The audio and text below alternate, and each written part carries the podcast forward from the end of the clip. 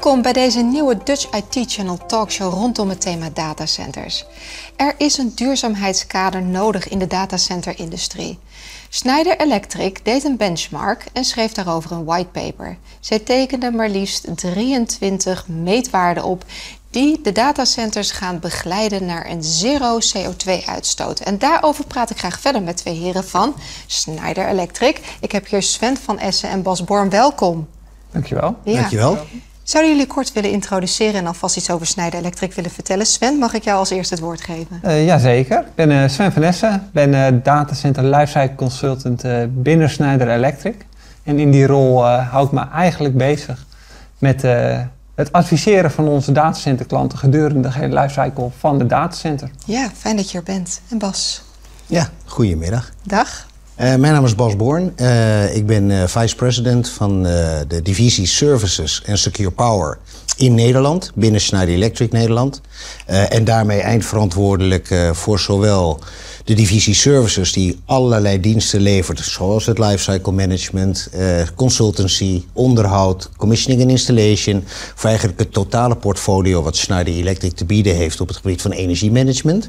En maar daarnaast ben ik ook eindverantwoordelijk voor de divisie Secure Power en dat is eigenlijk weer de technology divisie, waar alle hardware, softwarematige applicaties worden ontwikkeld en worden geleverd uh, aan onze relaties met betrekking tot de fysieke infrastructuur van datacenters. Wat een groot zakenpakket, Bas. Dan eventjes uh, naar de trends en ontwikkelingen van de markt. Ik kan me voorstellen dat Schneider Electric daar goed zicht op heeft. Wat zien jullie daar al zo in? Ja, wat uh, denk ik heel belangrijk is in de natuurlijk afgelopen jaren, uh, is er heel veel veranderd. Natuurlijk in de wereld ja. van de data. Uh, dat is voor iedere consument zichtbaar dagelijks in alle toepassingen die we maar gebruiken.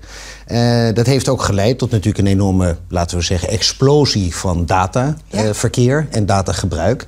En daarmee natuurlijk ook de ontwikkeling van datacenters. Ja, absoluut. Het zijn de hele grote datacenters, maar ook kleinere datacenters voor andere type oplossingen, zoals ook in de IT-wereld bekend is onder de noemer Edge datacenters. Nou, wat heeft dat tevens natuurlijk met zich meegebracht? Dat er een steeds grotere behoefte is gekomen ook aan energie. Ja. Elektriciteit. En welke manieren dan ook. Dus de druk door de groei in data, ja. verbruik heeft ook geleid tot natuurlijk een druk op energieconsumptie. Ja, want zijn het nu energieslurpers, die datacenters? Ja, dat is een goede vraag. Als je het in verhouding bekijkt naar verschillende industrieën, zijn we ondertussen wel met 2% verbruik net zo groot als de luchtvaartindustrie. Ja. Dus dat is, dat is best. substantieel. Ja. Um, maar tegelijkertijd, als je kijkt naar de ontwikkeling en de groei van diezelfde datacenters in de afgelopen periode, en die nog fors zal toenemen volgens verschillende onderzoeken in de komende twee tot vijf jaar, ja. Uh, ja, zijn we tegelijkertijd ook heel erg bezig geweest met natuurlijk het optimaliseren van het energieverbruik. Ja. Uh, waarvoor we standaarden gebruikten, zoals natuurlijk uh, PUE voor power usage, efficiency. En dat is superbelangrijk altijd geweest. Maar we zien dat er natuurlijk ook een steeds meer grotere behoefte komt ja. aan meer middelen. Om niet alleen naar energieverbruik te kijken, maar eigenlijk ook door de hele keten heen een duurzaamheidskarakter te borgen. En daar gaan we het over hebben. Het optimaliseren van het energieverbruik. Want daar hebben jullie een mooie whitepaper over geschreven. En ik uh, moet even spieken. Het heet Guide to Environmental Sustainability Metrics for Data Centers.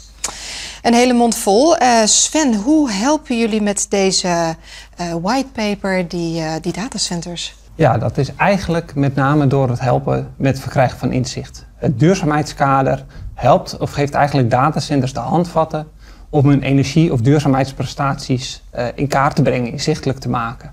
Ja, ja, en ik heb gelezen, hè, jullie hebben dan vijf impactgebieden. Kun je daar iets meer over zeggen? Ja, klopt. Dit zijn vijf impactgebieden. En dat zijn eigenlijk het energieverbruik, het waterverbruik, uitstoot van broeikasgassen, uh, land- en biodiversiteit en afval. Mm -hmm. En zeker met name de eerste, dus het energieverbruik, is natuurlijk een, uh, een impactgebied dat heel veel impact heeft op de duurzaamheid van een datacenter. Ja. Wij bieden als Snijder verschillende tools, denk hierbij aan power monitoring tools of uh, andere software, die kunnen helpen het energielandschap in kaart te brengen. Ja. En eigenlijk werkt dit allemaal op hetzelfde principe.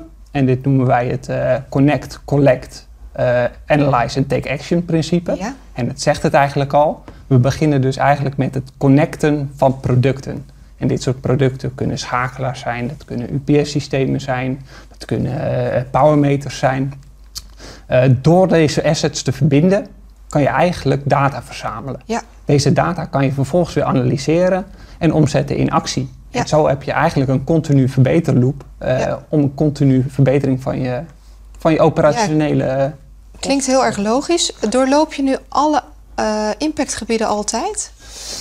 Eh, je, niet ieder datacenter is op hetzelfde niveau. Dus het whitepaper beschrijft ook verschillende niveaus om in te stappen. Sommige datacenters zijn al wat verder op het, eh, op het gebied. En eigenlijk binnen ieder impactgebied zijn er een aantal meetcriteria. Mhm. En eigenlijk dus ook de manier waarop je moet meten volgens welke standaard Ja? aangegeven. En ieder datacenter kan dus eigenlijk eh, kijken van nou, eh, wat past bij mij? Waar stap ik in en waar kan ik eigenlijk eh, misschien nog ver- verbeteren? Dus niet iedereen stapt op hetzelfde level in. Nee. Kan ik dat zo zeggen? Klopt. correct. Precies, ja. En jullie kijken eventjes waar iedereen dan staat. Eh, ja, of wij kunnen helpen inderdaad klanten om eigenlijk hun, hun, hun entry of hun ingangsniveau te bepalen. Ja, en dat leidt dan, of moet dan gaan leiden tot die zero CO2-uitstoot. Uiteindelijk wel, ja. Ja. Uiteindelijk wel. Ja, ja, hartstikke goed.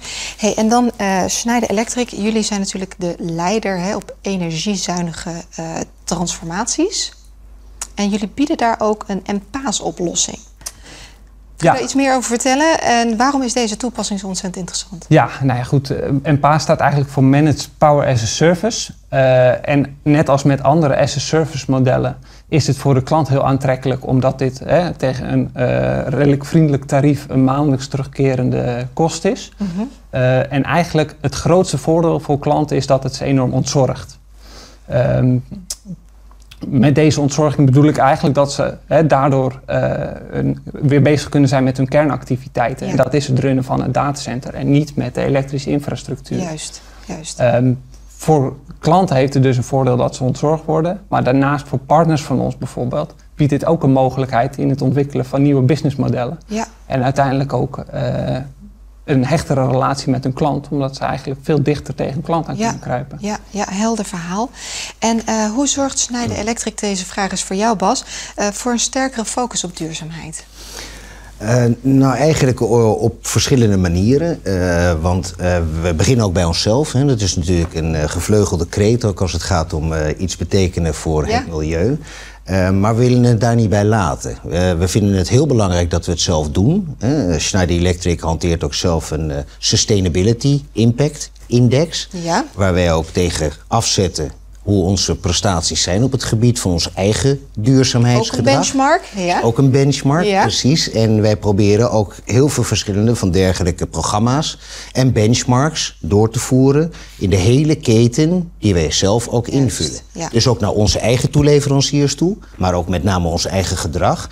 En met deze stap willen we eigenlijk nog verder gaan en leidend trachten te zijn in deze hele industrie. Ja, en volgens Ja. mij is dat wel gelukt. Ja, Want, eh, ik vind het wel leuk dat je het zegt, een beter milieu begint bij jezelf. Want in 2021 zijn jullie uitgeroepen tot het meest duurzame bedrijf van de hele wereld. Ja. Hoe zat dat? Ja, dat is een, eh, een fantastische natuurlijk, eh, ja, prijs. Klinkt een beetje raar in deze, maar het is toch een enorme erkenning. Een eer. Dat je, ja, dat je toch op basis van natuurlijk een al veel langer gehanteerde index, ook in dit geval is het een, een, eh, een eh, award namens Corporate Knights als organisatie. Maar er zijn natuurlijk heel veel verschillende instanties die ook weer tegen een benchmark, tegen een index kijken hoe bedrijven hun prestaties leveren ten aanzien van onze sustainability goals. Ja. Ook afgezet tegen de VN-doelen en onze global doelen die wij stellen als samenleving, als wereld, om een duurzamere planeet te realiseren. ja, jullie zijn echt een voorbeeld. Eh, ja, Ja. daar zijn we ook trots op. Nou, Ja. dat, dat zou ik maar zeker Ja, zijn. absoluut. Ja, hey, en eh, voor de mensen die kijken, wat willen jullie IT-partners en IT-beslissers nu nog meegeven? Eh, ik, ik denk twee dingen. Ik denk dat eh, we zien natuurlijk ook weer in diezelfde index hoe we daarnaar kijken, wat natuurlijk ook de beweegredenen zijn voor bijvoorbeeld datacenter operators, eh, maar ook CIO's en alles. Eh, waarom zij een duurzamer karakter willen hebben. En dat heeft met allerlei stakeholders te maken. Want het is zijn overheden. Eh, maar het zijn natuurlijk de klanten. De klanten worden ook veel meer veel eisend. Ja. Eh, de consumenten, hè, met z'n allen. We beginnen net over de beeldvorming rondom datacenters. Er is een beeldvorming. Ja. Dus er is een belang waar wij rekening mee dienen te houden. En wat ons ook doet leiden tot uiteindelijk het doorvoeren van die verbeteringen. Dus wat willen wij ook zeggen naar onze keten? Niet alleen toeleveranciers, maar juist ook onze partners. Ja. Dat die vragen overal spelen. Ja. Ook bij de klanten van onze partners. Ja. En hoe kunnen wij jullie helpen om die vragen te kunnen invullen, beantwoorden met daadwerkelijk duurzame oplossingen, maar ook duurzaam gedrag, Ja. wederom door de hele keten heen. En daar denken wij, door middel van advies, wij ook hen kunnen helpen. Er wordt net gerefereerd naar nieuwe businessmodellen. Als wij bepaalde kennis in huis hebben en consultancy en advies mogen geven, Ja. Kan die partner daar ook een actieve rol in spelen. Want die weet weer heel veel van haar klant. Nou, dat is één ding. De digitalisering die net genoemd wordt. Nieuwe tools introduceren om die klant te helpen inzicht te krijgen. Nou, dat zijn natuurlijk ook voor onze partners mogelijkheden Ja, ja, ja, zeker. om te leveren. Ja, ja, ja, dus jullie geven zelf het goede voorbeeld en jullie nemen iedereen daarin mee. Dat willen we graag. bedoeling. Hoe ziet het komend jaar nog voor jullie eruit, heren? Eh, ja, ik denk eh, voornamelijk doorgaan eh, met de transitie waar we zelf ook mee bezig zijn. Meer dingen op een digitale manier doen. dichter tegen klanten aan zitten, weten wat er speelt. en doorgaan met, met het ontzorgen van onze klanten. Ja, en zorgen dat iedereen die whitepaper leest. Uiteraard. Hè? En toepast. Nou, en met name toepassen. Dat is Ja. natuurlijk het Ja, allerbelangrijkste. hartstikke Ja. mooi.